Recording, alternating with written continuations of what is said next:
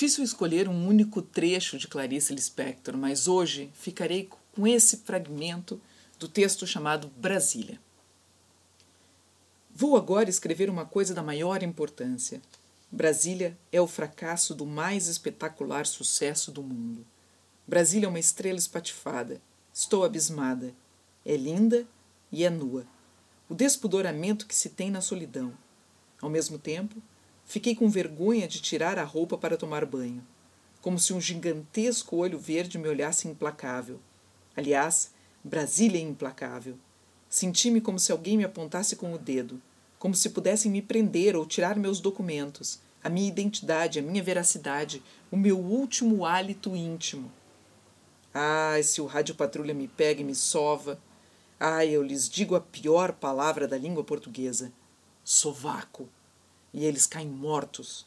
Mas para ti, meu amor, sou mais delicada e digo baixinho: axilas.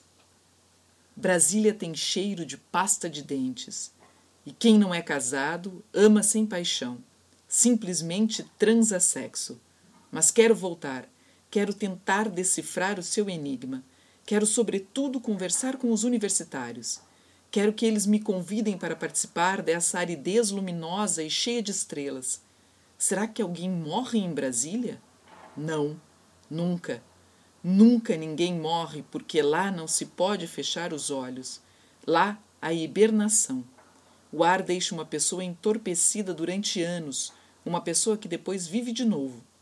O clima é desafiador e chicoteia um pouco a gente. Mas falta magia em Brasília. Falta macumba.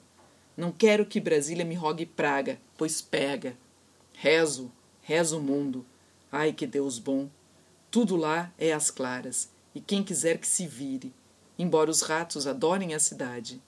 Qual será a comida deles? Ah, já sei. Eles comem carne humana. Escapei como pude e parecia teleguiada.